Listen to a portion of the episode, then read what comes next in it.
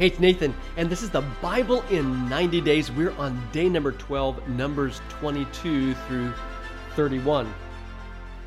You'll want to check back to Genesis chapter 19 if you're curious about the origin of the Moabites who are mentioned in Numbers chapter 22. You'll also want to check Genesis 25 related to the Midianites who are descendants of Abraham, uh, one of his sons by Keturah whom uh, he married after the death of Sarah. That's again for the origin of the Moabites and the Midianites. They come up in chapter 22, which, by the way, you should read. It's an engaging story. Israel is camped in a valley, and the local peoples are terrified. Here are the words in chapter 22 Moab was filled with dread because of the Israelites.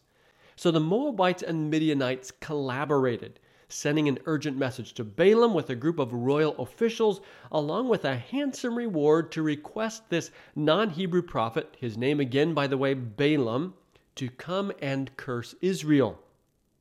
At God's disapproval, Balaam sends them away. A second, larger retinue is sent. This time, God consents with stipulations, specifically that Balaam cannot curse Israel because God has blessed them already. Following God's consent, Balaam headed out on his donkey. The angel of the Lord stood in the path sometime later along his journey and opposed Balaam. This ultimately ends with Balaam and his donkey having a conversation. Yes, Balaam and his donkey having a conversation. And that's followed by Balaam and the angel of the Lord having a conversation, and rather serious conversation that almost costs Balaam his life. Balaam's response, and I quote, I have sinned. I did not realize you were standing in the road to oppose me. Now, if you are displeased, I will go back. The angel of the Lord said to Balaam, Go with the men, but speak only what I tell you. So Balaam went with Balak's officials. Chapter 23 begins with Balaam's words Build me seven altars here and prepare seven bulls and seven rams for me. Balak did as Balaam said, and the two of them offered a bull and a ram on each altar.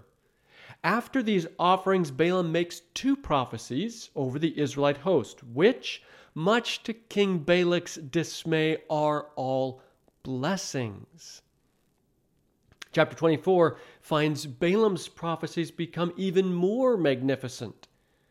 So let me share a couple of lines with you.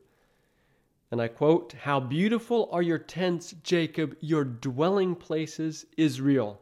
And another, May those who bless you be blessed, and those who curse you be cursed. You might remember those words, similar to ones spoken to Abraham so many years before.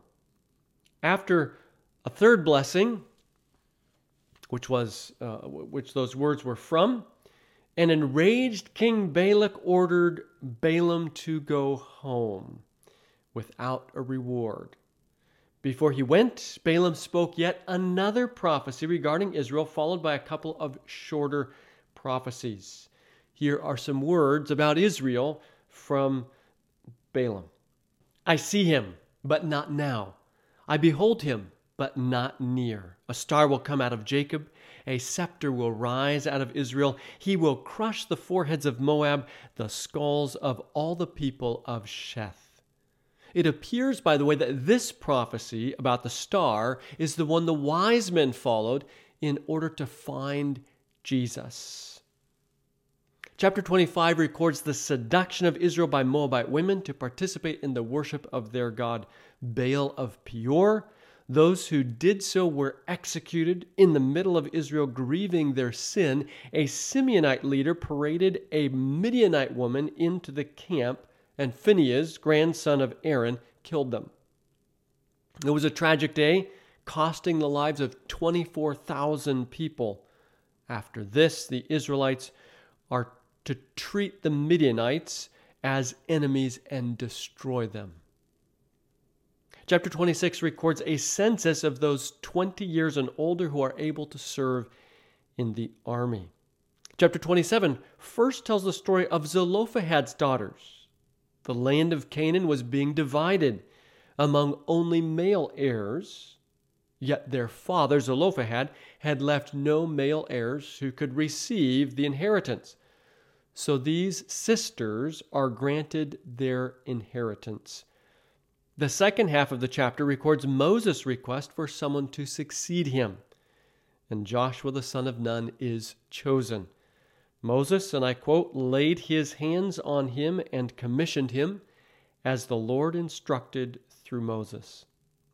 Chapter 28 brings us details on daily offerings, Sabbath offerings, monthly offerings, as well as offerings uh, to be done on the Passover and during the Feast of Weeks. These continue into chapter 29 with the Festival of Trumpets, Day of Atonement, and Festival of Tabernacles. Chapter 30 details how sacred vows were to be handled. Chapter 31 records Moses leading his final battle, vengeance on the Midianites. Among the slain who are specifically mentioned are Midian's five kings and Balaam, son of Peor. And that's all for today.